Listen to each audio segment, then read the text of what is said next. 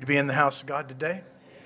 Man, we're happy to be here, and I wanted to just open the service and make a few announcements, amen, as we just get started here today. I want to welcome, I better wait till they're in here. I don't see Sister Mom and her family in here yet, but no, here they come in here. No, that's actually not Sister Jean. That's my Aunt Connie, who only looks like my sister. It looks like Sister Jean. And that's her daughter, Deborah.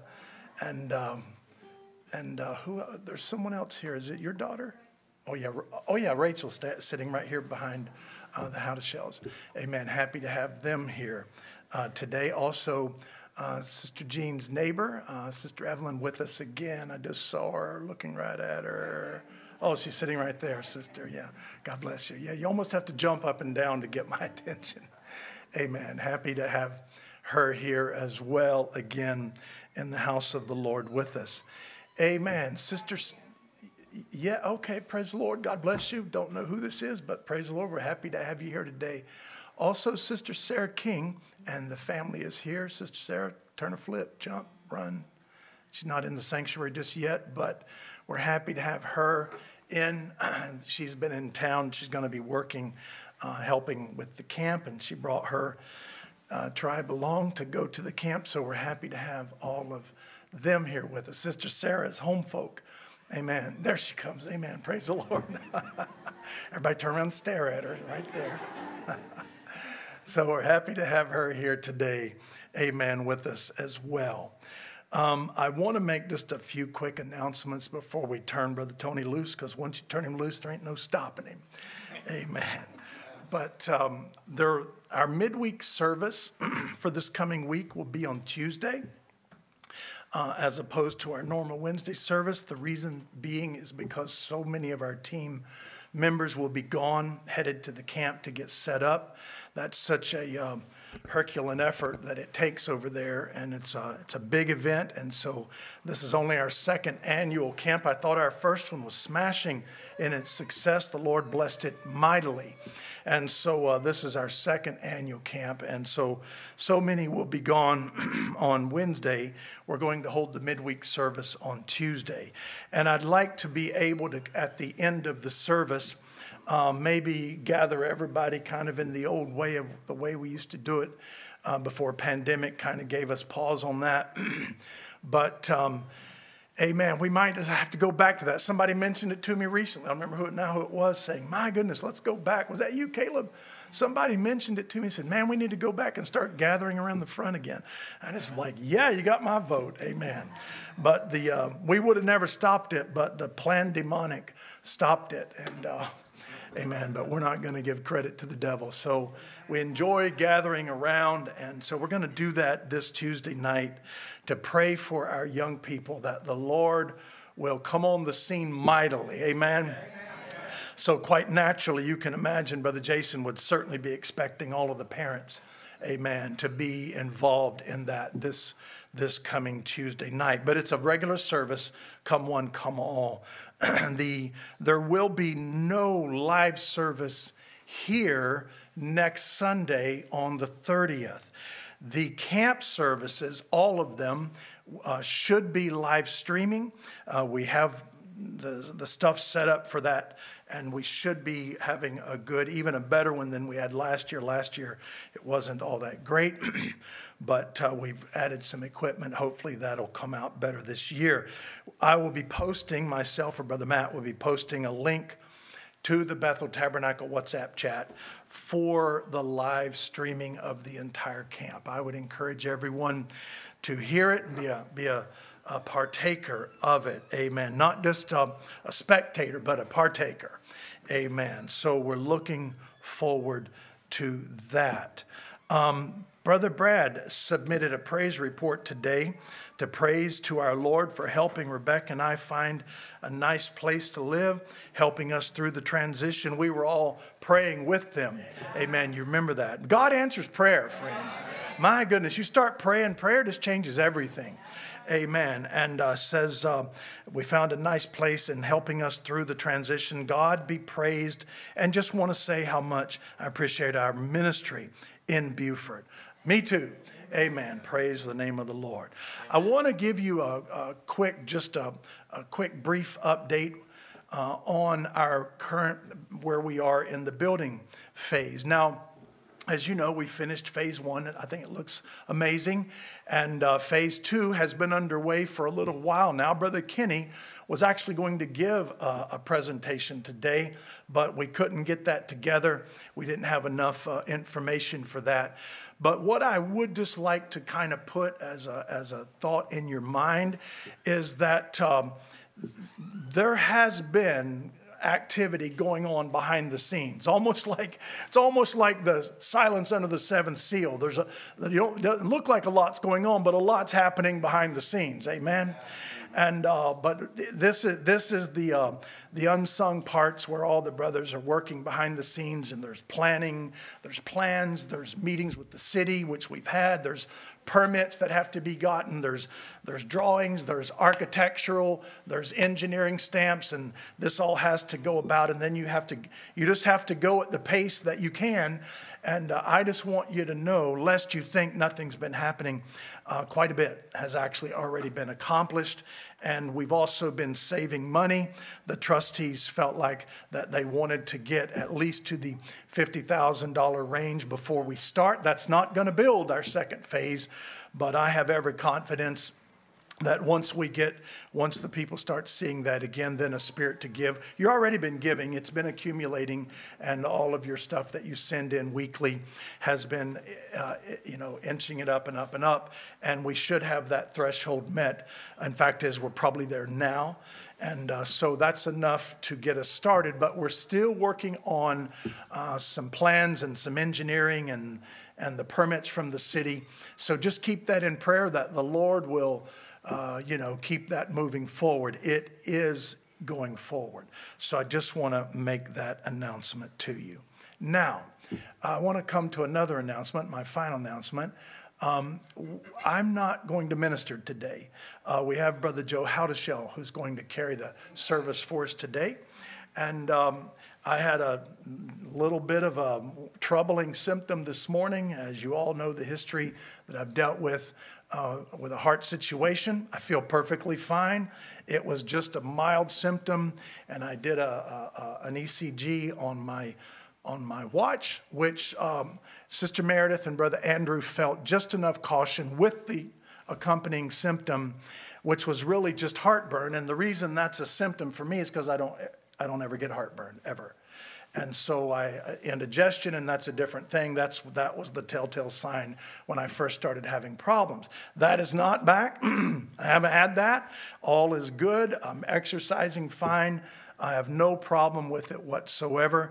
But this morning, I had a terrible bout of heartburn, and I couldn't get it to stop. And that's what was alarming. And then they looked at the ECG and said, and that's only one lead, because a watch, as technically savvy as it is only one lead. So they recommended I go to get a 12 lead. I did.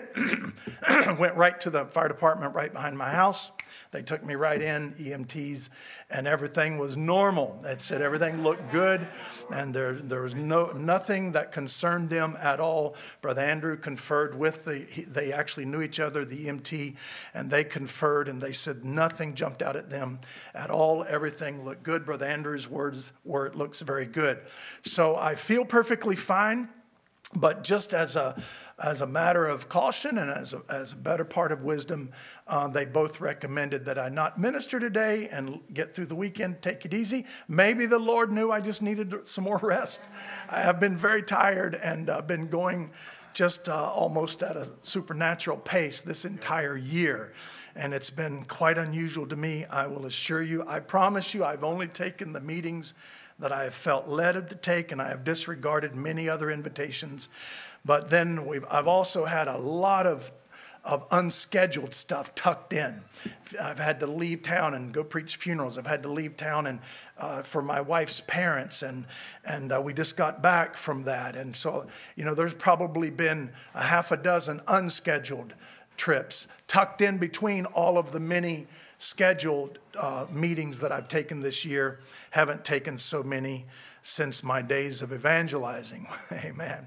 And so it's caught up to me. Maybe the Lord knew I needed to rest today. Maybe it's all of the above. Maybe Brother Joe's got something, and I'm going to be listening for what the Lord has for me today. Now, you need to take that as a personal challenge to say, Lord, what do you have for me today? Because I know that there are no accidents. There are only Godcidents. Amen. And so we're looking forward to that today. So I'm going to be right here on the platform pulling hard. Amen. And me and Brother Luther, we get an echo of amens going. And then Brother Joe comes over here in his shouting corner, and Brother Charles and different ones of y'all. Some of y'all are more loud than others, and I wish all of you were more loud than each other. Amen. So, amen. I love a good pull on the Word of God. And I just wanted to say that to you personally so you can see that I am totally fine. Feel perfectly fine. And this is just kind of taking a better safe than sorry. But the Lord knows all about it. Amen. Amen. So God bless you today. Amen. Brother Anthony, come lead us. Amen. Praise the Lord, brother. God bless you. God bless you. This is the Lord's hour. How many happy to be in the house of the Lord? Amen. Amen. Let's stand and sing, "This is my desire."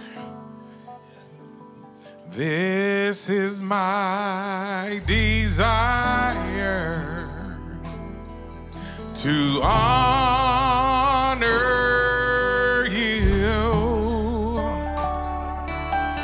Lord, with all my heart. I worship you.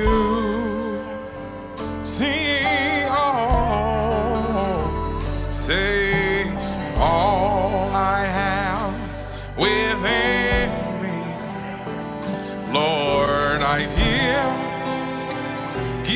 you praise. All that I adore is you.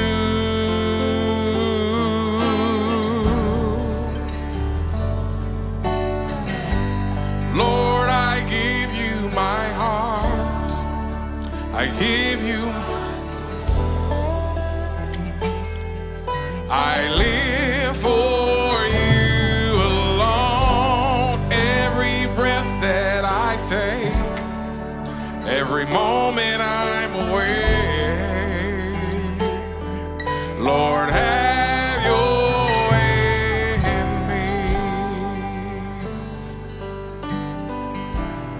me. This is my desire. This is my desire. Sing to honor.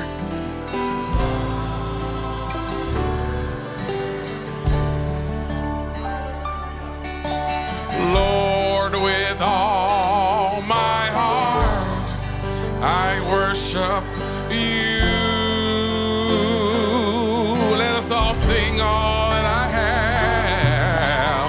All I have.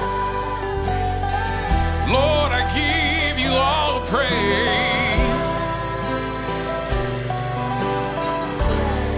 Sing all that I adore.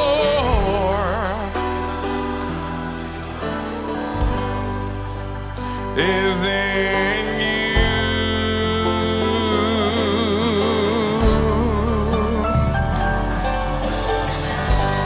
Lord, I give you my heart. I give you my soul. I live for you alone. Every breath that I take, every moment I'm awake, Lord, have your way in me. Brother Luther, if you come.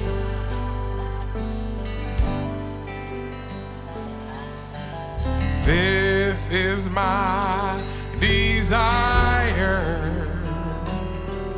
to honor you, Lord, with all my heart. I worship you.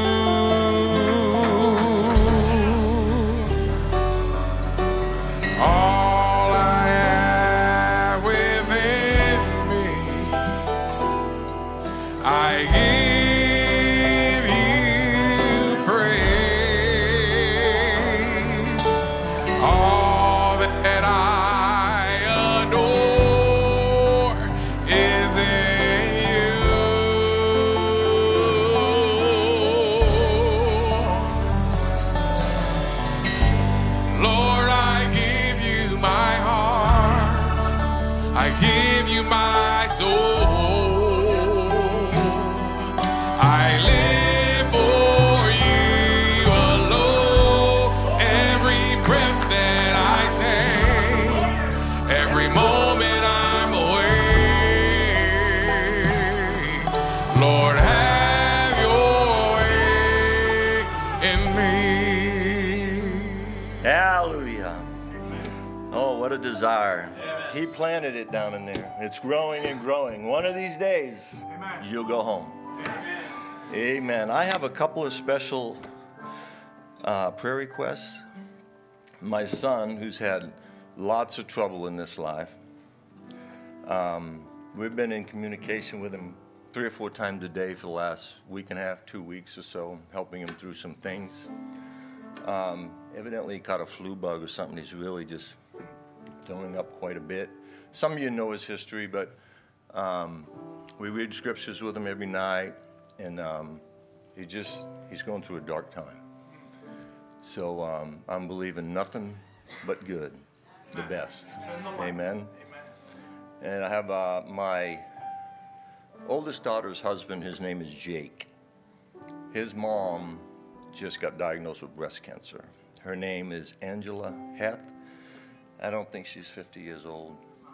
I don't know what her age is. It doesn't matter. But I want to remember her in prayer. They both live in Montana. If you have an unspoken request or something on your heart this morning, God sees that. Amen. Amen. Let's pray. Father, I love you this morning. What a comfort, Lord, that we could just come to you, lay down all of our burdens, Father, all of our care, because you care for us, Lord. I see the hands lifted in this congregation, Father, the hearts beating, expecting you to bless and to answer prayer, Father. And you are the same yesterday, today, and forever, Lord. You have never failed. You've never lost. We love you this morning. Bless those that are streaming. Continue to bless the service. Bless the ministering of your word, the greatest form of worship. I love you. I pray for my son. Oh, God, what you are doing. I thank you, Father, for Sister Angie Heth, Lord. Father, cancer is just that, a cancer, the demon. I lift up the name of Jesus Christ against this thing. Lord, you said you'd raise a standard, and it's your bride raising your word to you, Lord, expecting you to fulfill that promise that you made. Bless her now. Bless my son also. Bless the tithes and offerings. Bless the cheerful giver, Father. We love you this morning. We're expecting, and we thank you that you will meet every expectation we have. In Jesus' name we pray. Amen. Amen, amen. Let's give the Lord a hand. Amen. Amen. I'm going to kill G, amen.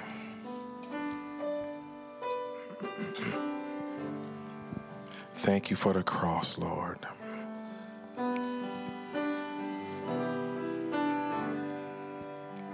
Thank you for the cross, Lord. Thank you for the price you paid, bearing all my sin and shame.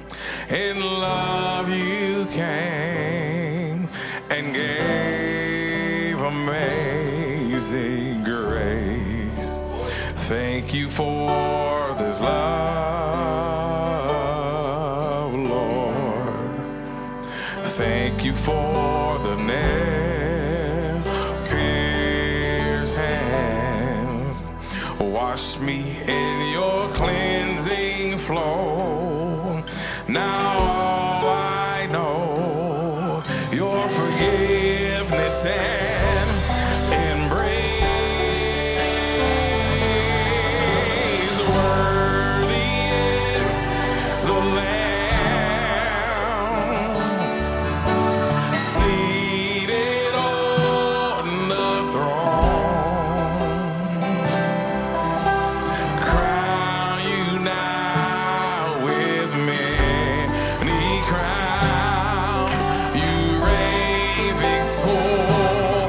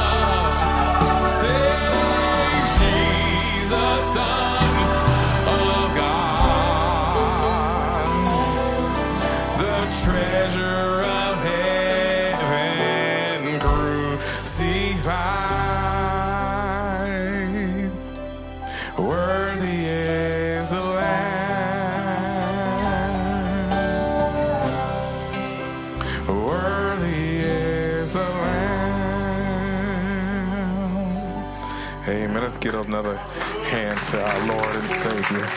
Amen. Amen. Let's sing a little bit of Everybody Will Be Happy over there. Amen. Amen. How many gonna be happy when we get on the other side? Amen. Amen. Amen. Everybody will be happy. Will be happy.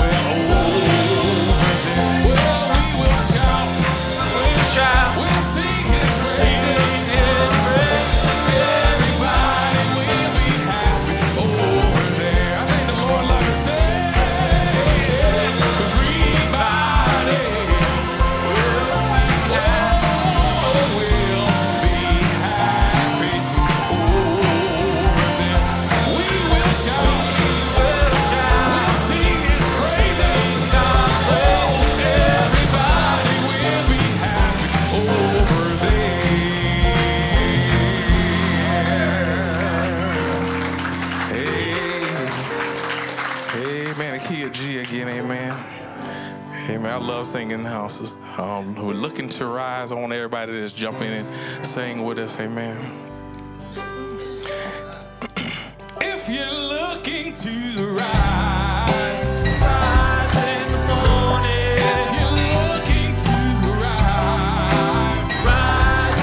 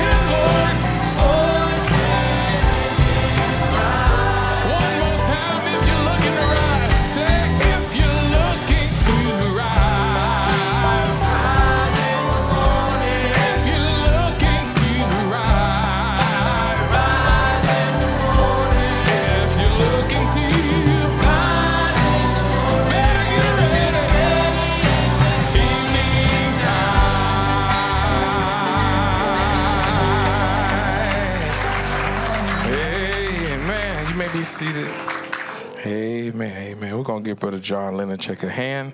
Amen. Come on, my brother. Amen.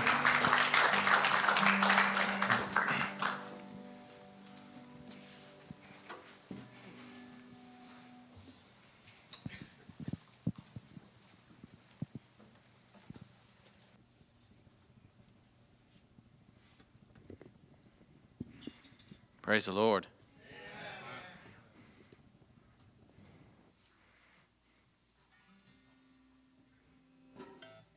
I'm going to try this song. I had a request for it.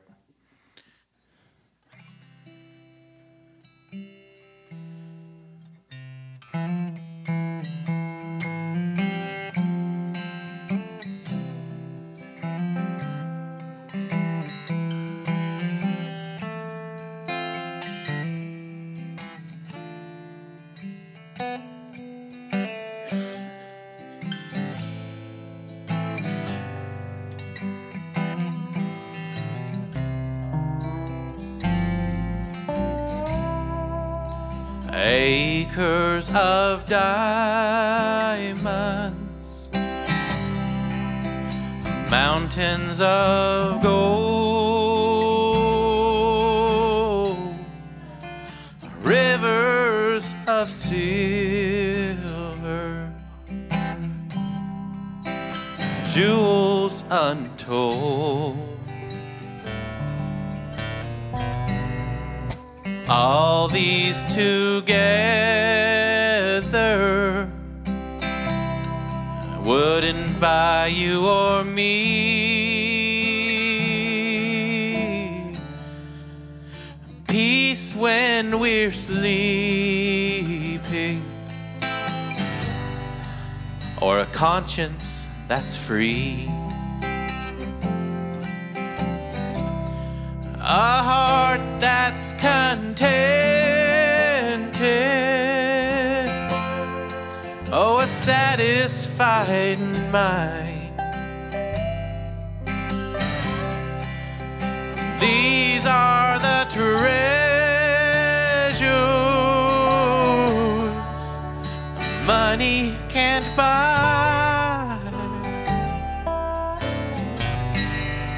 But if you have Jesus, there's more wealth in your soul than acres of diamonds or mountains of gold.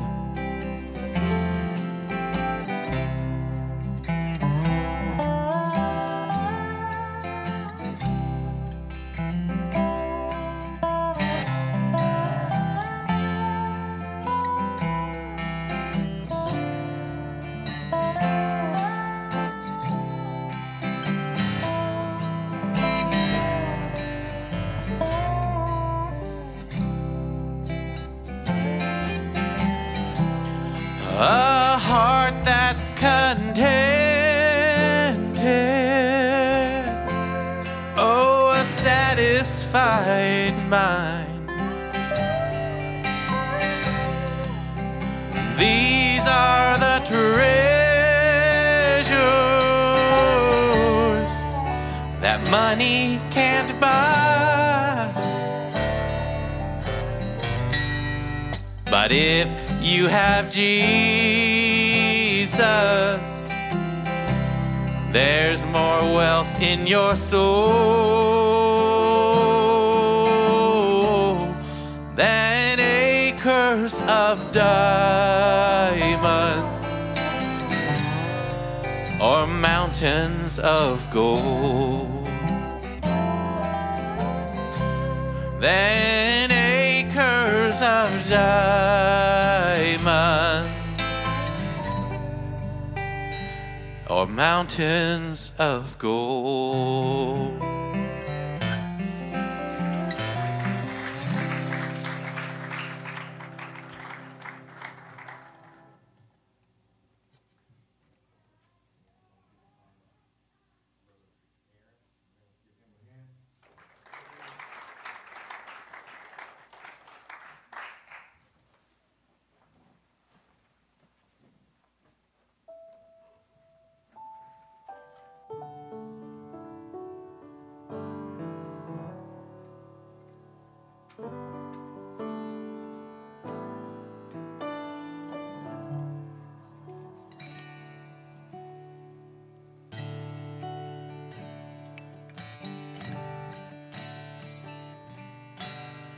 Weary traveler,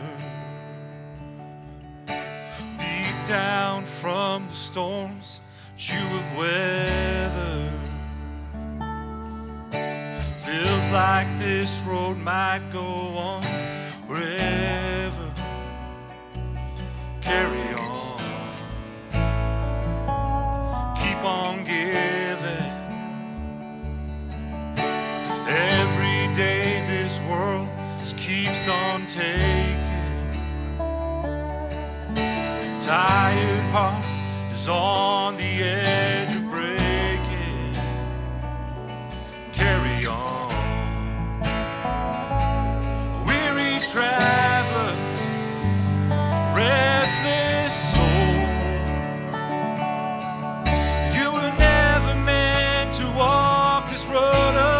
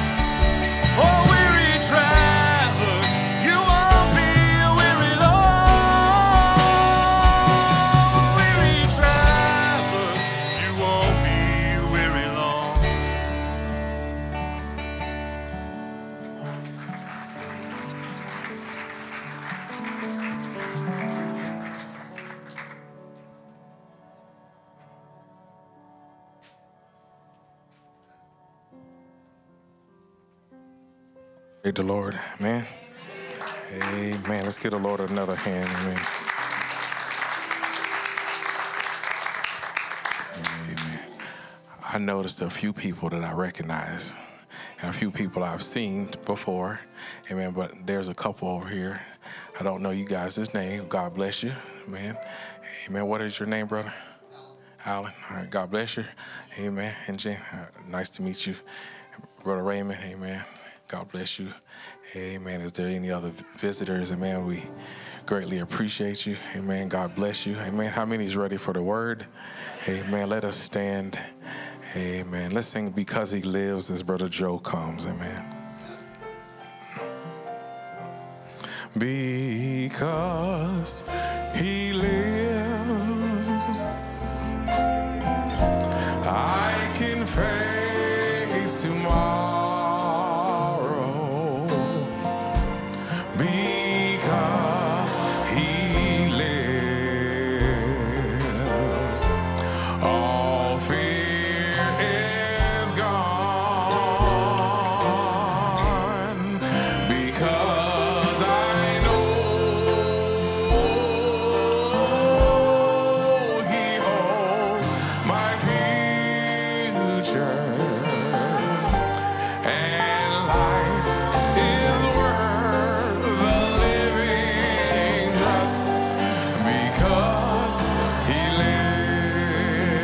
God sent his son. God sent his son.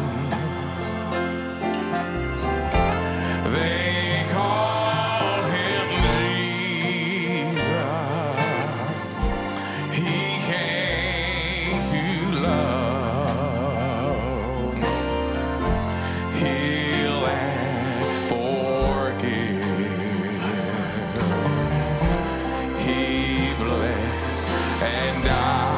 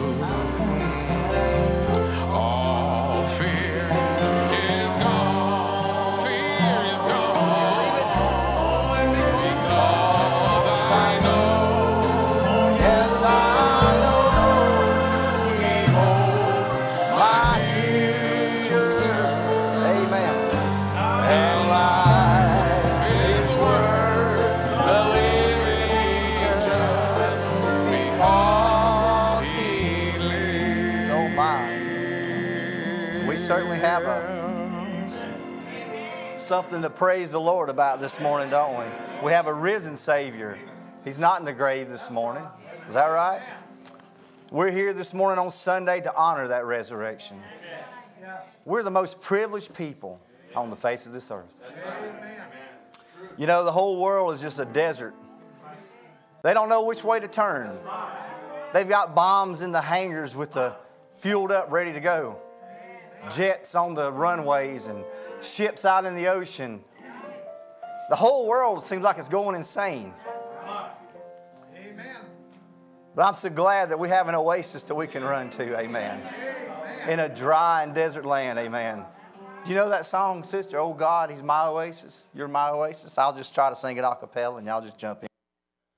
Try it. Give me a D, maybe that'll. Oh God, You're my oasis, and in dry places You make flowers grow. Oh God, You're my oasis, and where Your grace is, living waters flow. Let's try it one more time. Oh God, You're my oasis, and in dry places You make flowers grow. Oh God, You're my oasis, where Your grace is, living waters flow. One more time. Oh God, You're my oasis, and in dry places You make flowers grow. Oh God.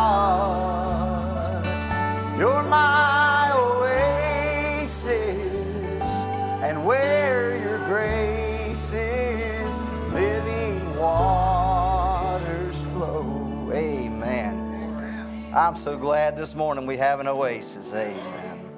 If you have your Bibles, while you're standing, we'll go ahead and read a verse of Scripture. Matthew chapter 16, verse. We'll just start with verse 16. Matthew chapter 16, verse 16. And Simon Peter answered and said, "Thou art the Christ, the Son of the living God." This was the answer to the question that Jesus gave him. Amen. Who do men say that I am? Some say you're John the Baptist, Elias. And Jesus answered and said unto him, "Blessed art thou, Simon Bar-Jonah, for flesh and blood hath not revealed unto thee, but my Father which is in heaven. And I say also unto thee that thou art Peter, and upon this rock I will build my church, and the gates of hell shall not prevail against it." Let's bow our heads. Heavenly Father, Lord, as we stand here, so thankful, Lord, for your blessings, and thanking you, Lord, that we're here for another opportunity, Lord, to stand and to minister to your people, Lord, the precious purchase of your blood, Lord, is, Lord, so unworthy, Lord, of anything that you would give us, Lord, but we stand here, Father, with open arms and open hearts, Lord, ready to receive your word, O God. And Lord, let it not just come into us, Lord, but flow through us, O God. Come in and grow, Lord, that we can proclaim this gospel to others, Lord, and show it to our brothers and sisters, Father. In Jesus' name we pray. Amen. You can be seated. Now, just as a little foundation here, and I wanted to read this scripture because what... many people think that the church, the Catholic Church, was built upon Peter, because it says, "And thou art Peter." But we know that Jesus wasn't saying the church is built on a man. Amen. But when he asked him, "Who do men say that I am?" He said, "You are the Christ, the Son of the living God." He said, "Upon this rock," the revelation of who Jesus Christ is, "that's where I'll build my church." See, it's the revelation. And so that's the very foundation. We have to go all the way back to the very foundation if you want to start off right. Yeah, so now, Jesus is telling Peter, he says, "And the gates of hell will not prevail against it." Right. Now, I don't know about you, and the title of this sermon this morning is "The Tactics of Warfare." All right. Yeah. But I've never seen a gate ever attack anybody. Right. Amen. A gate is a fortification. Yeah. So what is Jesus referring to when he's talking to Peter here? That the gates of hell won't prevail against you. Right. Or it won't prevail against this revelation. Amen. See? So what is the gates of hell, all right? So in our bodies, in our lives, and all that we have are strongholds that when we're born again of the Spirit of God, the Holy Spirit comes in and our life is changed. Yeah. But there's a little bit of something that's left in there. Now, why don't we turn to 2 Corinthians 10, and we'll read about what Paul says here.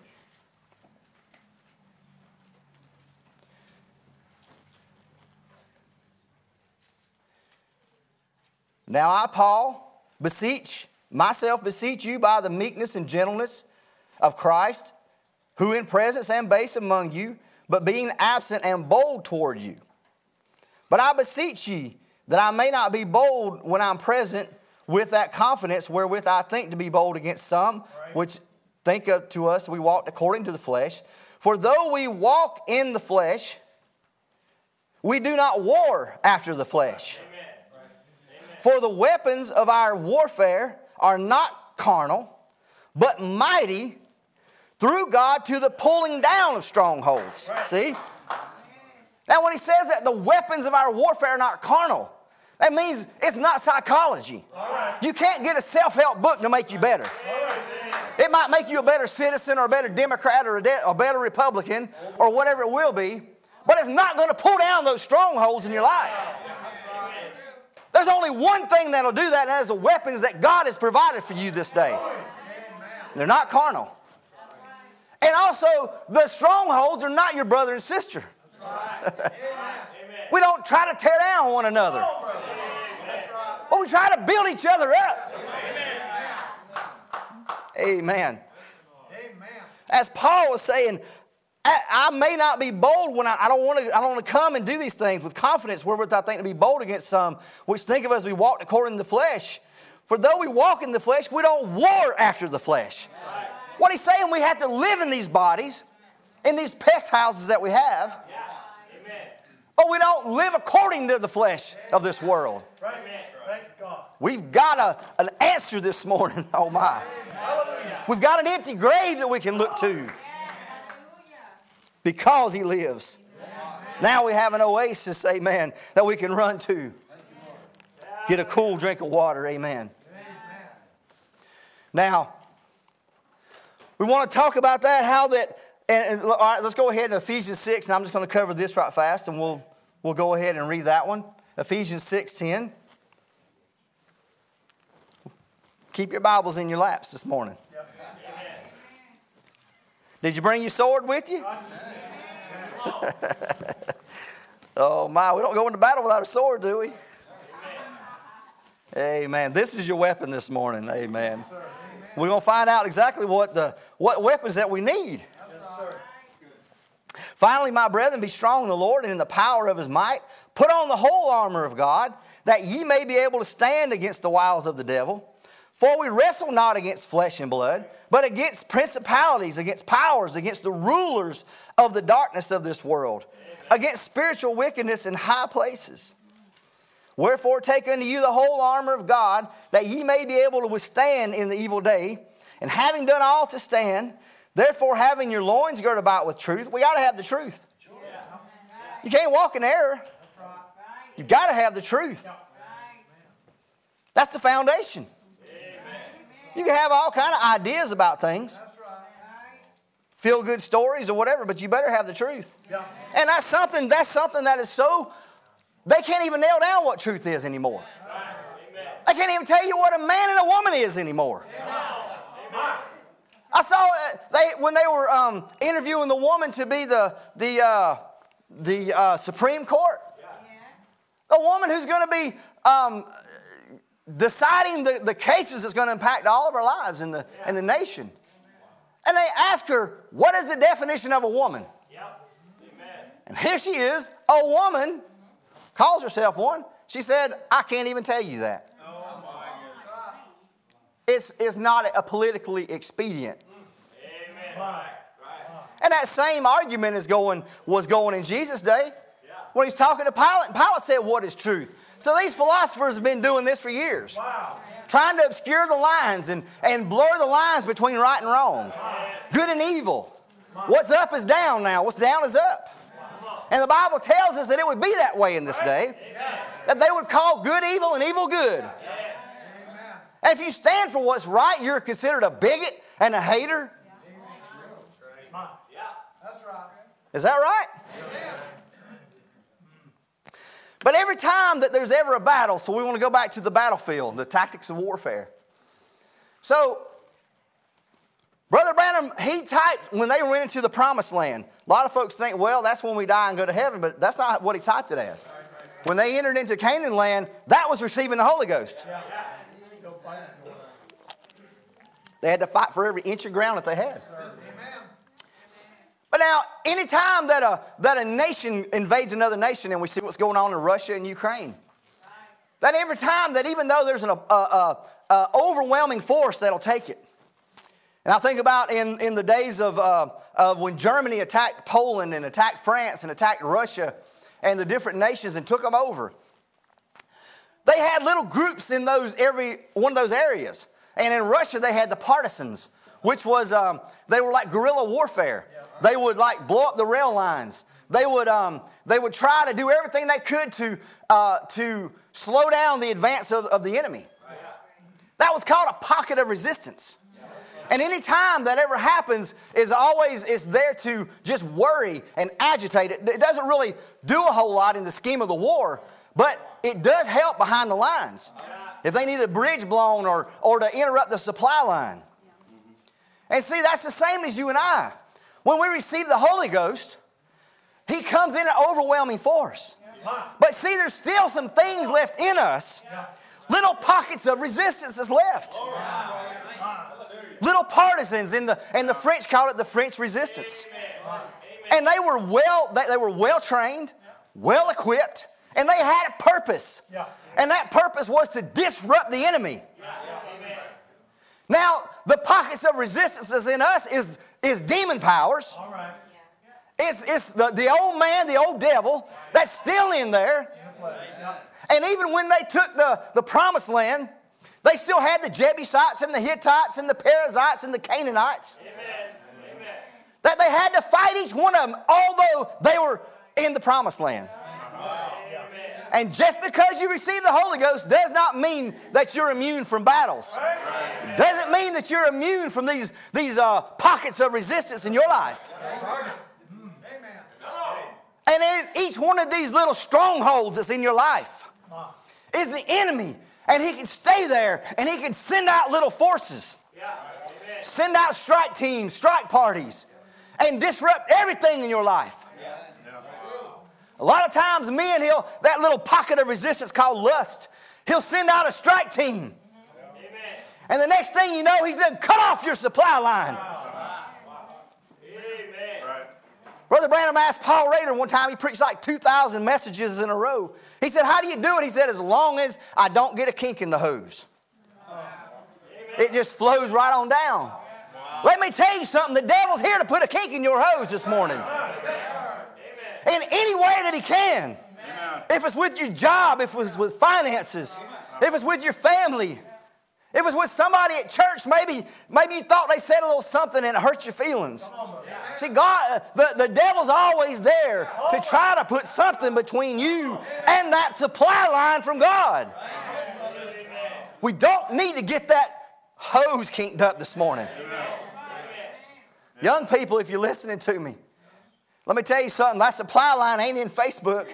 It ain't in TikTok, and it ain't in whatever them other media platforms are. Let me tell you something I just heard too, and I didn't know this. That TikTok thing comes from China, and they actually program an algorithm. And the algorithm that their children have in China is how to be a better person, how to achieve at school, how to do this, that, and other. But the algorithm they program for the United States is absolute foolishness. Wow. It's sexual, it's dancing, it's jokes and practical jokes. To corrupt the minds of the young people. Wow. Don't you think Satan ain't on the war? Wow. He's on his job this morning. Yeah. Right. I had no idea that they could do that. Right. There's certain algorithms. Yeah. Let me tell you something. The devil's got an algorithm. Yeah. He knows exactly. He's using those programs. Sure.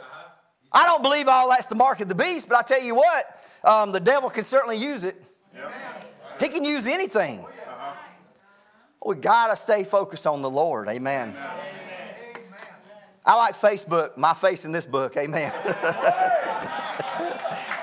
That's my Facebook. I've got Facebook, but let me tell you, it's just, if I can't say nothing on there that's going to encourage you or that's going to edify or lift up the name of God, I'm not going to put it on there. Amen. You know, a lot of folks say, well, we don't even need it at all. Well, let me tell you something. It's here, and it ain't going nowhere.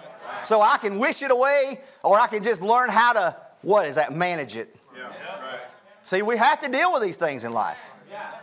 And let me tell you something. Just because you might cut off the internet to your kids, they're going to find a way if they want to find something. Amen. Older people, too. Yeah. Yeah. If you've got it in your heart, you can take a man out of the city and put him in the middle of the Rocky Mountains somewhere. Won't see another woman, won't see a bottle of whiskey, won't see a marijuana joint. But it's still in his heart. Even though he's isolated away from it. It doesn't matter. He's still got it there. And as soon as he gets around it, boom, picks it right back up again. You see men in prison all the time. They go to prison, they can't get it, but it doesn't take away the desire. See? Yep. What we need this morning is a heart change.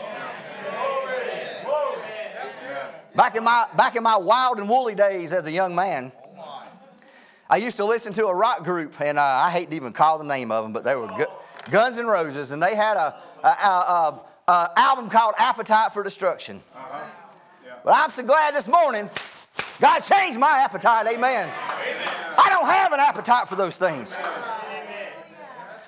It doesn't matter what, if you take it away from, if they've still got the appetite, they're still going to crave it. You've got to change the appetite. Help me, Lord, this morning. Oh my. But here's what you got to do. Here's what the enemy wants to do. And this is a military, cut off the beans, bullets, band-aids, and then you get the bad guys. Beans is the food. Bullets is the ammunition. Band-aids is the medical supplies. Let me tell you something. That's a tactic of warfare. That's the 4 B's. Beans, bullets, band-aids, and bad guys. Y'all will always remember that for the rest of your life. You see, we got to do that. We've got to cut the enemy off too.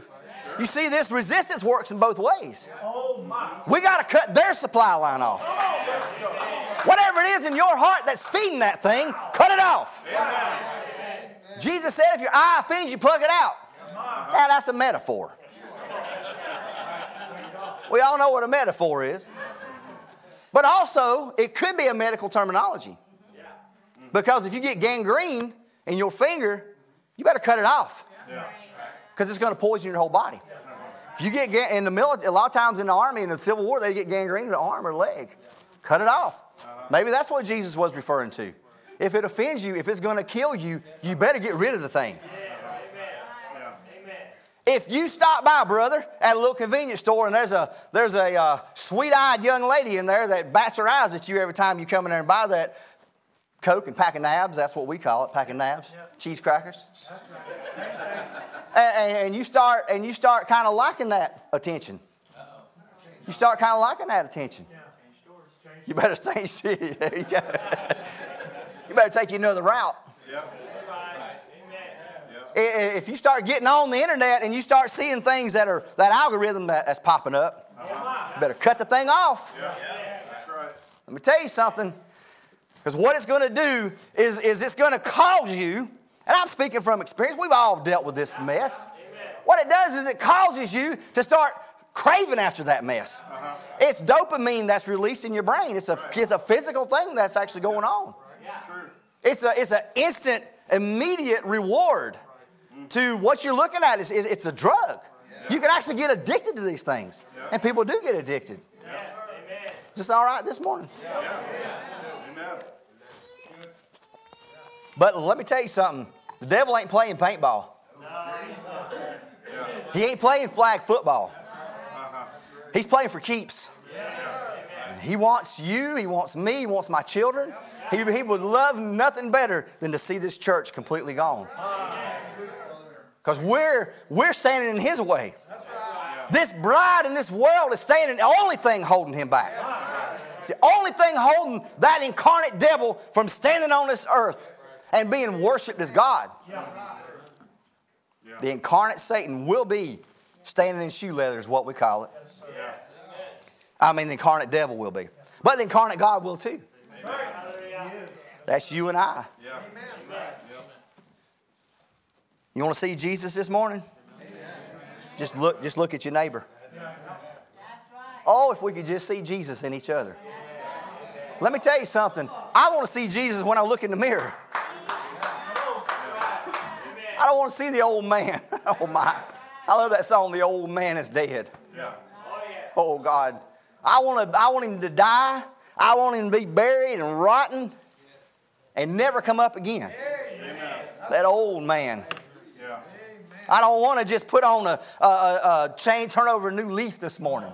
Put on a new suit of clothes. I want to exchange my life for his life. And the only way I know to do that is die to myself. Amen. I was talking the other morning about prayer, how that we say prayer and we say things and it's like, well, it's a wish list. Well, bless me and give me this and give me that. Oh Lord, give me a Mercedes Benz. All my friends have them. I don't pray that. But sometimes that's what prayer becomes. Well, what prayer really is, it's a relationship. It's a dying out of you and a letting him come in more. It's a conversation with the Lord. It's talking to him. Oh, God, search my heart. First off, God, I'm acknowledging you as Lord of my life. I'm putting aside everything. I'm shutting out all the voices. I'm shutting out all the things in this world that takes my time away from you. Lord, I want to listen to you this morning. What do you have to tell me? Can we find time in the morning to do that? Oh, just for a little while. I know we work and we got things, but just spend a little bit of a moment just quietly alone.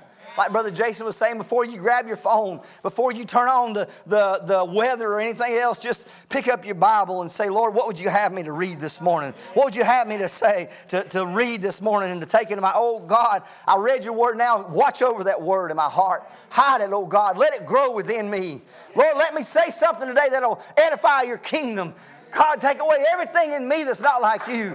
Let me hate what you hate and love what you love, Lord. I know you're going to give me all the things that I need. I'm not even asking for that. But, oh, God, as Jesus said, give us this day our daily bread. So, Lord, give me all that I have need of. Yeah. Amen. But I love you. Just have a communion with him. Yeah. Amen. Let me tell you something. If you want to grow with God, you read your Bible and you pray every day. Yeah. Right. I'm not up here to tell you some great swelling thing. That's the most simple thing that you can do, and the devil will keep you from it every time. He'll get you so busy, and if he can't get you busy, he'll get you depressed. He'll get you mad about something. He'll get you anxious about something. He'll do everything that he can to keep you away from God's word. My, there's a blessing in brokenness, you know that. How would you know how God feels about sin? How would Hosea have known if his wife hadn't went off so many times? And he had to go get her. He was hurt. He wanted to divorce Israel because of what they did. But he said, look at what I'm putting up with, Hosea. I'm sorry you've got to go through this, but this is what I'm dealing with every day. And his wife would sell herself into sexual sin, and he would have to go buy her back every time.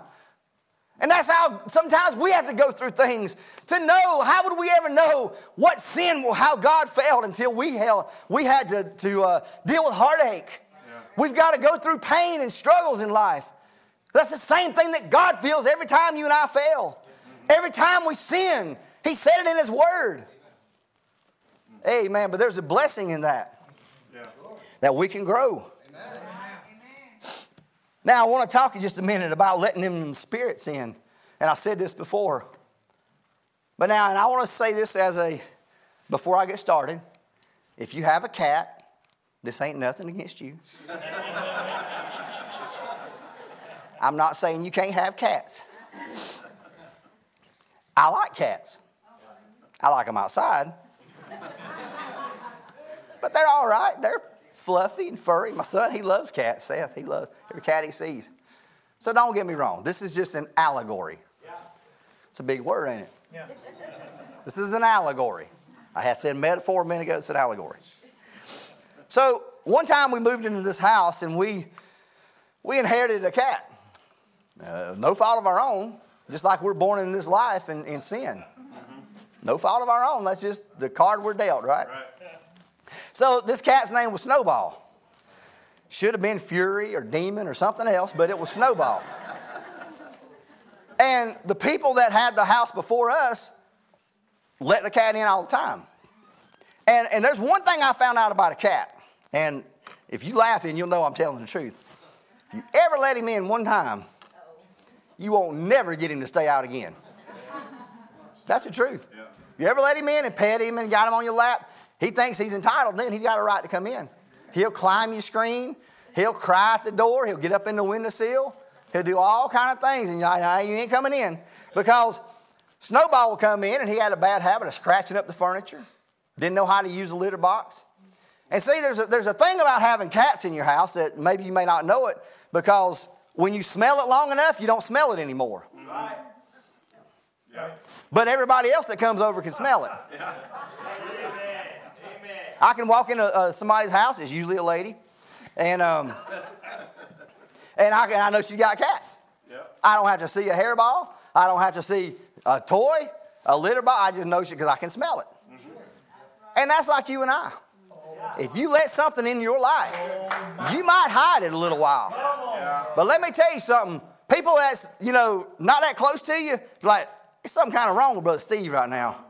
Yeah. He ain't acting the way he used to act. See, you don't even realize it.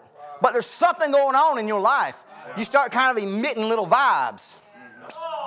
Especially if you're spiritual, you can pick up on things like that. Well, you know, I just don't understand. There's something going on. But the ones that you got to really worry about, and then I could pray for Brother Steve and say, well, Lord, there's something going on. But it's the ones that's got them cats, and these are the ones that get me, because I've never seen this before growing up. But people can have cats, and you don't even know they got them. They're clean, no smell at all. They vacuum, no hair, nothing else. And that's just wonderful. But let me tell you something. What if that's a demon in your life that's like that? And you can hide it so well that nobody else ever knows it, see? There's a spirit that you let in. Now, you might get fed up with Garfield and you want to toss him out. Well, he's going to try to get back in every time. That's just like a spirit. If you cast that, maybe you come to church, you hear the preaching of the gospel, that thing's been bothering you, boom, it's gone. But Jesus said that when a devil is cast out of a man, it walks in dry places. That's right. Now, dryness and wetness, the only thing I can figure is that water represents humanity. Seas and waters. So it didn't have anybody else to go into. So he's just walking around. But then he said, now I find my house is well swept where I just came from. And he goes back in and brings more with him. Yep. Now there's something else about a cat. If you ever have one, you ain't never got one. You're going to end up with 2, 3, 4, 5. I've seen it so many times. Yep. It happens every time. You feed one, you're going to have 15 before you... And then they're going to be calling you the crazy cat lady in the neighborhood. I've lived through it, so I know what I'm talking about. I ain't up here just telling you stories. I'm telling you history. Unfortunately. And so that old cat, he would run as soon as we would open the door. And see, that's what you do. Sometimes you ain't coming in, but you might crack that door just a little bit. I'm not going to look at that little website, but then it'll pop up and you crack that door just a little bit. Boom. Yeah. Boy, you talk about fast. Yeah. They'll come in between your legs and they're gone just like that right there. Yeah. And now you got to deal with how you going to get him. So it would run under the bed, and we had carpet. And how you going to get that cat? He's under that bed. He's like looking at you. Got claws, you know. And it's just like if you want to get rid of him, now you might call somebody to come in and say, I need this demon gone. Well, now you've called the preacher, you've called another brother to come. Now that thing's going to be, it's going to be fighting like crazy to get out from under that bed. Yeah. Especially if you grab by the tail. You ain't never seen a fight. It's going to dig its claws into that carpet and it ain't going nowhere. Yeah. See? That's good, man. Is that okay? Yeah. Y'all just think about your own life for a minute now. Yeah. Yeah. You think about the things that you've let into your life. Yeah. Cigarettes, chewing tobacco, alcohol, you know, movies, all kind of, it's music. Oh, let's not even talk about music. Or let me rephrase that, what they call music this day. Beats. That's all I hear is a beat. Let me tell you something, the devil uses that stuff. If you don't think he uses music to get the young people, you're naive. Yeah. Yeah. So now you try to get the cat out and you've called somebody to come help you and they help you get it out. I try to get rid of this thing, brothers. I need you to pray for me. And they help you get it out. But here's what happens a lot of times. You walk outside. Maybe you're walking around the house and I don't even know what time I started, brother. I gotta try to finish this up. And you're outside. See, now you've walked out a little bit. You're like, well, I don't really feel like going to church tonight. It's Wednesday. It's raining. So and so is supposed to be preaching. I sure don't want to go hear him. Brother Tony ain't gonna be there. Lead singing. Y'all laughing because you know it's the truth. But then what happens? You go outside and that cat's out there. Oh, he's so sweet. He comes up to you, rubbing your leg. Got that little tail up in there. Meow. Turns that motor on. He's rubbing up against your leg. First thing you do, oh, little sweet little kitty. Start rubbing him, pet him, pick him up. Oh, I'll just take you in for a little while. See? Right back at it again. There you go again. How many's ever done that before in the spiritual life? Oh, my. I'm done with that thing, and then there it is again. Yep. Bring it right back in again. Mm. But you know what? An ounce of prevention is worth a pound of cure, ain't it? Yep. You know the best way to keep a cat out of your house? Get you a dog.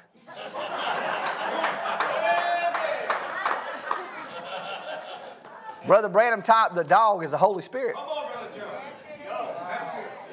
Remember that old prospector? He had that dog.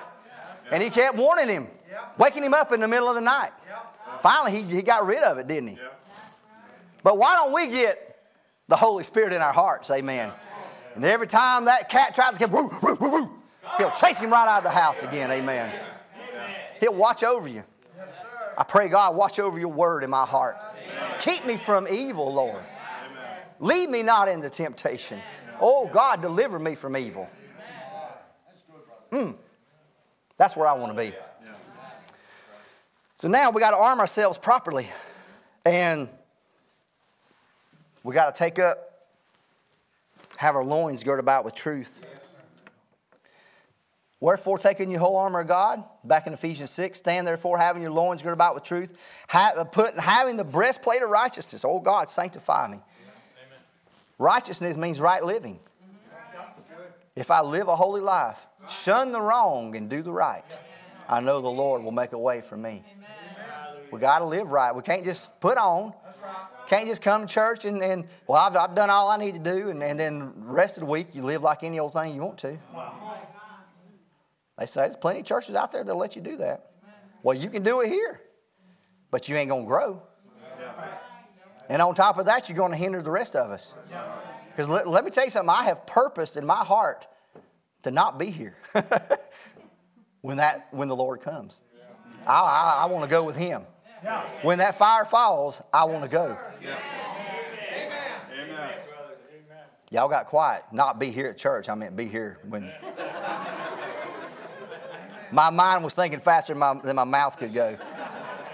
That's a common problem with me. I stutter. And, oh my, I eat shoe leather a lot of times. Anybody ever stuck your foot in your mouth? Speaking of that, have your feet shod with the preparation of the gospel of peace. I want it shod with the preparation. I want peace to come out of my mouth. Amen. Not fighting, not fussing and carrying on and worrying about Democrat and Republican. Who cares? Yeah. Let me tell you something. They so worried about the red and the blue states, it's like the crew members of the Titanic rearranging the deck chairs. Wow. Well, they need to go over here. No, they need to go over. What? There is all going down. Man. Above all, taking the shield of faith, wherewith ye shall be able to quench all the fiery darts of the wicked. Amen. Now, I read that back then, you know, we see in the pictures they had shields of iron, but a lot of times it was wooden shields, and they would coat them with leather, and they would soak them in water. And that was to, when they shot those fiery arrows at them, it would quench those arrows. You ever heard that? Amen. Take the helmet of salvation and the sword of the Spirit, which is the Word of God. Now, I want to tell you something else. I was reading about David. Y'all might have heard of him, David and Goliath. And so, but, you know, we all face giants in our life, don't we? That was a classic, that was a warfare battle. They started trash-talking each other. I'll feed you, the buzzard's going to eat you, and this, that, and I'll, you know, whatever. And so it was just a good old-fashioned, you know, throwdown. And so what did David do? He picked up that stone.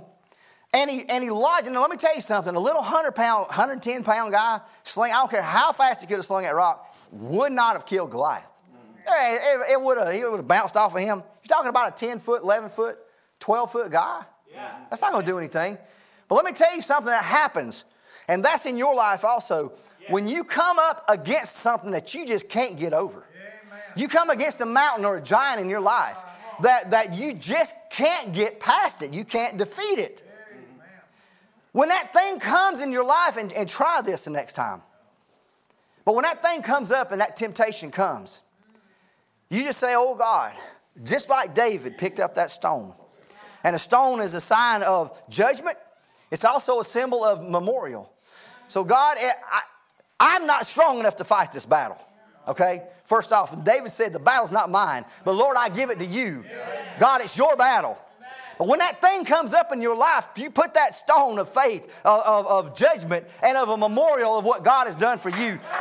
You think about that stone that they laid in front of the tomb, that they sealed. They thought they had him. Satan thought he had him. Let me tell you something. On Sunday morning, the angel rolled that stone away. Lord, I take that stone.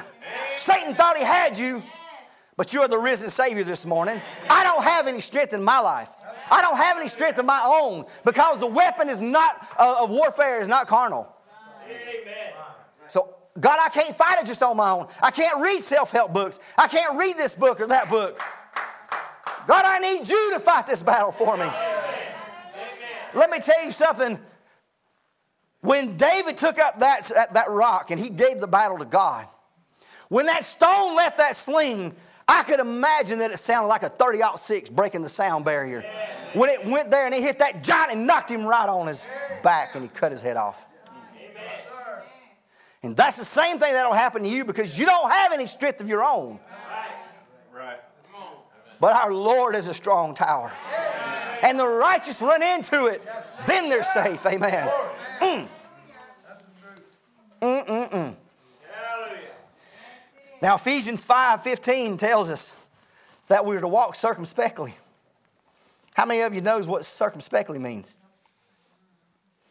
I had to look it up. I've always, nobody knows what circumspectly means. That's a military terminology. They'll tell you when you're walking on patrol, keep your head on a swivel. That's what it means. Look up the word circum. It means taking account of everything that is around you, above you, down below you. Being ready at any time for the devil to come. So you walk with your head on a swivel. You're looking this way. You're looking that way. Amen. Amen? Amen. We don't need to get caught off guard. Oh, my. I think I've already covered that pretty good. Now, let's go ahead and go to Acts 2:36. We usually read 2:38, but I just want to stop at 2:36 for just a moment. Is this okay this morning? Amen. About 5-10 more minutes. Amen.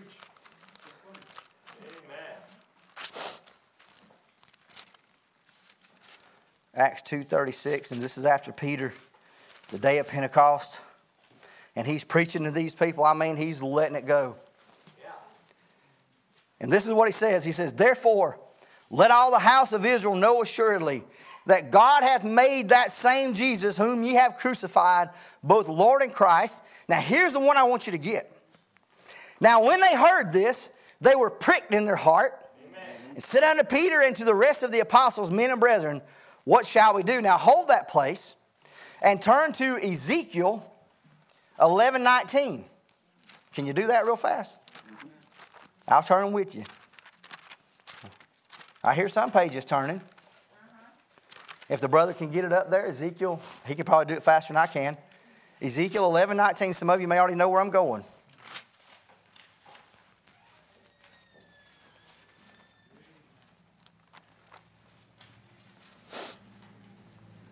And I will give them one heart, and I will put a new spirit within you, and I will take the stony heart out of their flesh, and will give them an heart of flesh.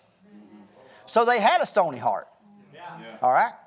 All of us have stony hearts until God comes in and performs surgery on us. Now, here's the thing that I want you to see. Hold that. All right, now go back to Acts. Now I want you to go over to Acts 7. It's just 2 pages over if you have a Schofield. Acts 7 and what is that, 54. And Stephen is preaching a Holy Ghost sermon right here. Amen. He was preaching and just he was kind of extolling them and telling them about the things about Egypt and Moses and Abraham. But then something happens. Yeah. And the Holy Ghost takes over. I've read this scripture so many times, you know exactly when the Holy Ghost takes over. Yeah. And Stephen stops talking. Good. That's right here in 48. I'm sorry, in 51. Ye stiff-necked and uncircumcised in heart and ears, You do always resist the Holy Ghost as your fathers did, so do you. Which of the prophets have not your fathers persecuted? And they have slain them which showed before of the coming of the just one, of whom ye have been now the betrayers and murderers, who have received the law by the disposition of angels and have not kept. When they heard these things, they were cut to their heart, and they gnashed on them with their teeth. See, there was a difference when Peter preached to that 3,000, because they were genuine believers. Amen. They said, well, what must we do to be saved? It was a different circumstance for these Pharisees. All they were doing was trying to find a way to accuse Stephen and to kill him. See, they still had those stony hearts. But the other ones were open. They had their hearts, they had a heart of flesh. God had already started dealing with him. See, he starts on both ends. He starts working over here. Then he had Peter stand up full of the Holy Ghost preaching. And the Bible says, now I'm going to use an allegory. He took that sword of the Spirit. And what is that? The Word. And he stuck it right to their hearts. Now what that did, when they were pricked to their heart, it cut away all the old ideas and all the old denominationalism. It cut away all the fleshism and all the traditions, and it went straight to their heart and it pricked it. And they were, oh God, we receive it. And 3,000 men were added to the church in one day. Amen. But there's something different that happened when Stephen was preaching it, because the Bible says they were cut to their heart. And after it cut through the traditions and cut through everything, and it cut through all their ideas and their man-made creeds, there was nothing else there but a stony heart. And it was revealed to them. They knew he was telling the truth. It reminds me of that young girl that rejected everything that Brother Branham tried to get her to do. He tried to get her to stop going to the dances, tried to get her to quit running around with these boys. And she said, she went down to another church, and he said it was okay. Let me tell you something. Anything you want to do in life, you can find somebody that'll tell you it's okay to do it. She kept going down to that little old church, and before you know it, she got a venereal disease for running around and sleeping around and ended up dying in the hospital. And what happens? When the devil's got you, and he knows he's got you, she was dying. And that demon said, I've done my job. I don't have to stick around. So all that anointing that she had, it just pulled off of her. And then she knew. Her eyes were open, and she told that preacher, she said, you deceiver. You deceived me. Because there was nothing in her heart. Everything had been cut away. It had been stripped away. And there was nothing left now but judgment for her. And she realized it. And these men did the same thing when Stephen preached. They realized they had nothing. All that was there when the word came and cut away all the traditions, there was nothing there but blackness and a stony heart. God, this morning, don't let me be that way. Oh, God, let me have it. If I've got anger, if I've got a little unforgiveness in my heart, somebody, if I've got anything, Lord, take it out of me. Oh, God, give me a heart of flesh this morning. One that you can mold. One that you can prick me this morning, Lord, with your word. Oh, God. Thank you, Lord. Ain't he good to us? Now, I want to talk to you just a few more minutes. I was talking about how Germany invaded in Russia. And they had a diabolical plan when they surrounded the town of Leningrad, which is now Saint Petersburg. Millions of people were in the city. And they didn't want to expend the ammunition and the supplies it would take to go in and take the city and the manpower. So they were just going to build a little hedge around it and wall the entire city in. It's called laying siege to a city. And they laid siege to the city of Leningrad. And they starved them. And they wouldn't let any supplies in. And I wonder this morning if the devil's laid siege in your life. Sometimes those little things in our heart, those little pockets of resistance can break out. And might even take control of your life. And the next thing you know, you don't even feel like going to church. You don't feel like reading the Bible. You don't feel like fellowshipping with your brothers and sisters. Now you're sieged off. Satan's got you hemmed around. He's got you cut off. Oh my. So Germany did this to the Russian people, and they were dying. They had wonderful, beautiful works of art they were selling for just a handful of flour to eat. They were chopping up their beautiful pianos and things and just using it for firewood just to stay alive. And when it seemed like it was the worst time ever, they were right to the back of the city was the Baltic Sea. And it was got so cold that winter. It was one of the coldest winters.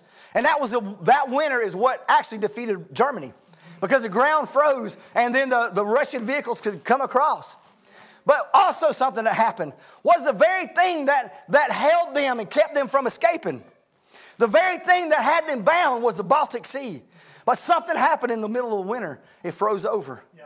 And they started bringing in trucks of wheat and trucks of bread and food. And it was a lifeline to the people of Leningrad. And it saved the city. It saved the people until they could come in and sweep the enemy away.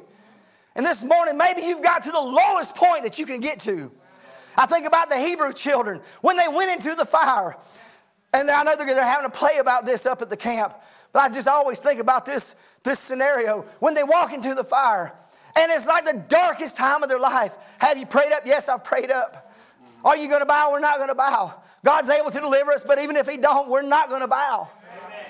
And when they got into the middle of the fire, oh, brothers and sisters, remember this. The only thing that burned on them, the only thing that burned, not even a smell of smoke on them, the only thing that burned on them was the ropes that had them bound. Maybe God's taking you through the fire this morning. Maybe he's taking you through a trial or a battle to loosen the very thing that's had you bound. You don't even realize why. Oh, God, I pray this morning if that's the case, that he'll loosen those things on you. He might take that fiery trial to let you realize where you're at with him. Maybe you need a closer walk. Maybe you need to pray more. Maybe you need to be more sincere. Maybe it's the thing that's held you bound for so long. God's able to deliver you this morning. You believe it? Yes, sir. Oh, my. You love him this morning? I got one more story I want to tell. And this always, as far as fighting a battle, sometimes it isn't always a fight. You know the best way to fight a battle with the Lord is surrender. Yep. Amen. The international sign of victory is what is it? Hands up. The international sign of surrender is what? Amen. It's both the same. Amen. I surrender, now I have victory. I surrender all, Lord, now I have victory. But there was a picture I saw one time. Many of you might have seen it. And it's always stuck with me. I've never forgot. I read the Fox's Book of Martyrs, and those stories just rip your heart out. And I was looking at this painting, and it was, if you can, in your mind's eye, just imagine this. It was a scene. It was the Roman Colosseum. And they had, you could see the sky. It was kind of, the sun was going down. It was almost dark. It was right at dusk. But the beautiful painting, kind of like those clouds there, you can see. But it was getting dark, and inside the Colosseum was really dark, except for lights, like the torches were all around. And then you start looking at the torches, and you realize those are people. And they were hung on the cross. And they say that they used to take the women, the Christian sisters, because they wouldn't bob their hair off and things like that. And they would take them, and they would dip their heads down in the pitch and tar, and they would light them on fire. And that's what they used to light the Colosseum with. Yeah. And in the middle of the Colosseum was a group of Christians sitting there. And they were all on their hands and knees, probably maybe 20 or 30. And there was one old man standing up with his hands lifted up to heaven. They all were praying. He had his hands up to God. And you could look over here on this side of the painting, and there was lions. They were getting ready, and they just opened the gate, and the lions were coming out. And I've often looked at that picture, and it just impacted me so much, because I think about, oh, God, you know, where were you in all that? Where were you? But I know that God took those people, that sacrifice, and they gave everything that they had. They would not bow. They would not relent. They would not recant to the church or the paganism at the time. But they stood fast and stood strong. Come on. And even though their blood was spilled on that ground, it made it sacred. That ground to this day, to me, is still sacred. It's hallowed ground. where those martyrs died. Oh, my. And I think about my own life, and I think about my trials, and I'm like, oh, God, am I any better than them? When I'm in the midst of a trial or a battle, and I'm like, oh, God, am I any better than what they went through? God, forgive me. Help me, Lord. Help me to be stronger. Help me to trust in you. Help me to not give up, not let up, but let me stay up, pray up, and then, God, you take me up. I want to go up, amen. Would the musicians come up here, Brother Tony, whoever's coming? Do you love him this morning? Amen. Sometimes I feel so ashamed of myself. I feel like, oh, woe is me. I guess I'm the only one in here. Woe is me. But I know one thing. He's faithful, and he's true, and he'll deliver you. Maybe it's God's will that whatever trial you're going through is to be a blessing to somebody else. But he'll make this trial a blessing. And let me tell you something, too. There's a song, even the valley is higher ground. And that's so true. When you go up in the mountains, we used to live in Virginia. You go up Fancy Gap Mountain, and you're at 3,000 feet. That's the valley for the rest of the mountains. The rest of them are 6,000 and 7,000 feet up in there. But once you're in the valley, you're still 3,000 feet above down here. And that's the life of that's the Christian life. You may not always be on the mountaintop. There's an old song that says nothing grows high on top of the mountain. You can't stay up there all the time. And the mountaintops are really small areas, you know. It's not up there where you grow. You go up there to worship and to praise, and the blessings of God are just moving in your life, and you're just like, man, I'm on top of the world. And the next thing you know, wow, the rug just got pulled out from under your feet. That's happened to me time and time and time again. But you know what? It's down in that valley, through the trials and temptations, that's where your soul is restored. Oh, we can't understand. Well, Lord, I'm in a valley. Well, I led you here.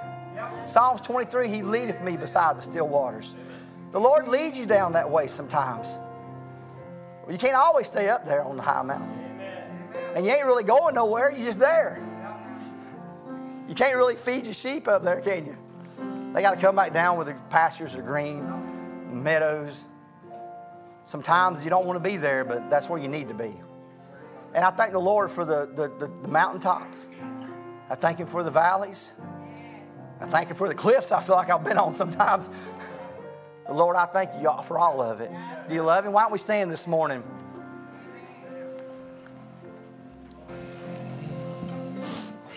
I think I've got my coat right there.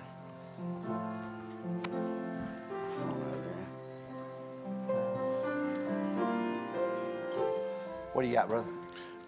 The name of the Lord is Amen. A strong tower. The righteous run into and they are saved. The name of the Lord is a strong tower. The righteous run into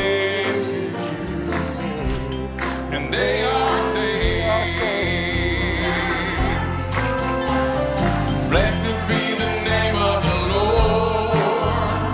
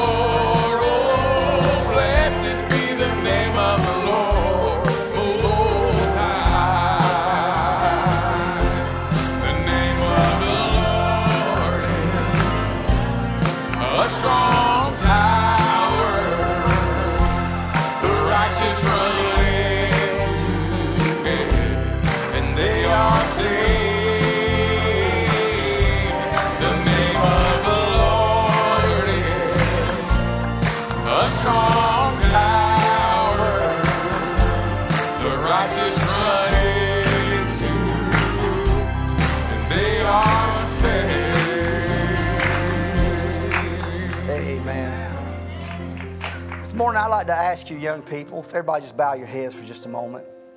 We got a camp coming up, and I know the Lord is going to do mighty, mighty things at that camp. Amen. But you know what? He could do even greater exploits if you're ready. Amen.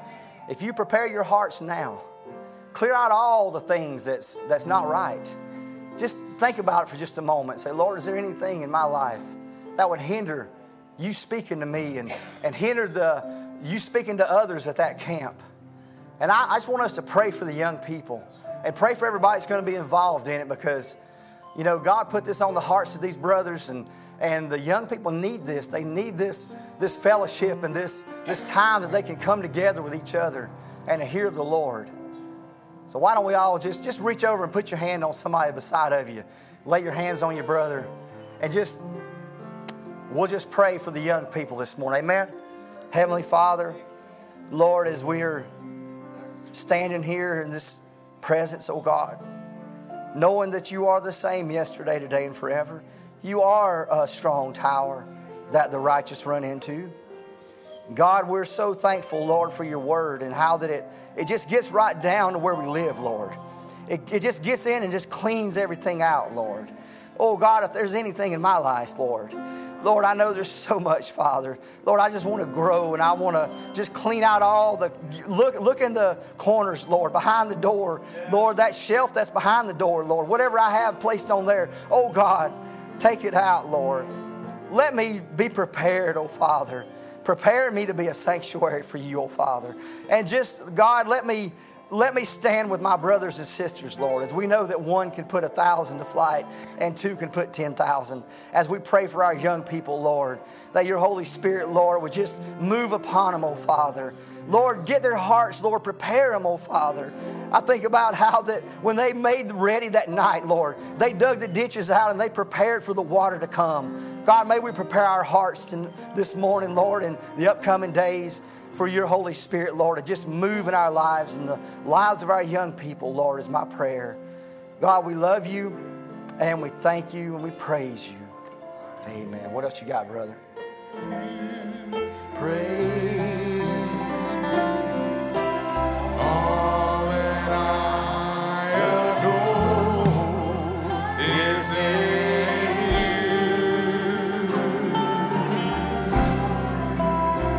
you. Oh, Lord, I give you my heart. Was that your prayer this morning? I give you my soul. Is that your testimony this morning? I live for you alone. You don't live for anything else. Every breath, amen. Every moment you're awake. Lord, have your way. Lord, I give you my heart. Give you my soul. Can you raise your hands up this morning? I live for you alone. Every breath, Lord. Oh, God. Thank you, Jesus. Lord, have your way with me. Amen. We got a prayer request. Brother Bradley Campbell said that there's a brother, Chuck Kloffenstein. Okay, Sister Rebecca's uncle. They're trying to get there. It says his sister Mary, Becky's mom, is trying to get there before he passes. Zenny, I guess that's all the requests I see. I tell you, we lost a... Yes.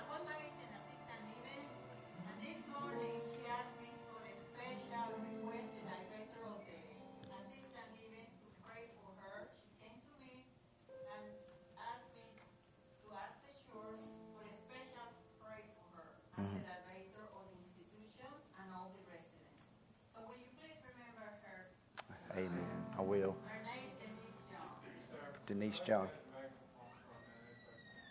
He wants the microphone. Not this morning, Brother Richard. I know Brother Ken and Sister Jennifer and their family has been going to the nursing homes and and singing and just trying to catch that last one. You just never know. All we can do is just cast that net and just cast that net. And we're tired of casting, just cast it again and just keep doing what we can and everything that we can to help to do to further the kingdom of God. I'll certainly stand in prayer with that request and also this one here. Let's just pray. Heavenly Father, Lord, we're so thankful for all you've done for us, Lord. Just so thankful for your blessings, dear Lord, and how, Lord, we just don't even hardly know what to say this morning. Lord, you're always faithful, Lord. We failed so many times. I failed so many times. God, you're so faithful, and you pick us up and dust us off and look us and take our hair and push it back out of our eyes and say, just go ahead. It's okay. And Lord, I pray if there's anybody here this morning, Lord, that's felt that same way. Lord, I just ask that you would just give them that encouragement that they need and know that we're all in a fight, Lord.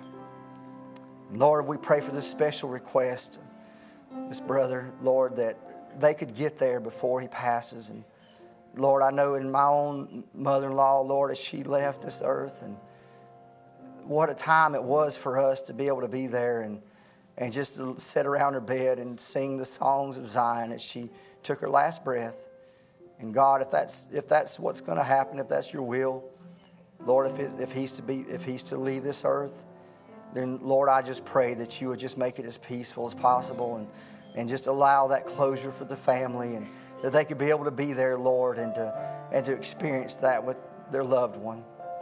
And God, I pray for this other request, Lord, that the lady at the nursing home, that Lord, she asked a special request for her, Sister Denise John, I believe. Lord, you know all about it.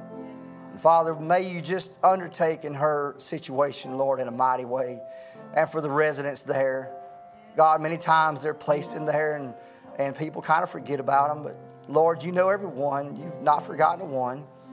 And God, I just pray that you would just remember them, Lord, and just comfort them. And Lord, through the ministry that Brother Ken and Sister Jennifer and their families doing, God, may they reach those souls, oh Father, is my prayer, and be able to minister to them, dear Father, is my prayer.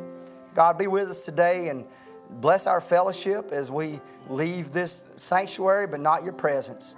God, may you go with us today, Father, and bless our pastor, dear Lord, and help him to have rest, oh God, and just lift him up, dear God, and give him the rest that he needs. And Lord, I just pray that you would just encourage him and let him know how much we love him, Lord, and most of all, how much you love him, Lord. God, we just ask these things in your precious holy name, the Lord Jesus Christ. Amen. You're dismissed as we sing. You can stay if you want. Lord, I give you my heart. I give you my soul. I live.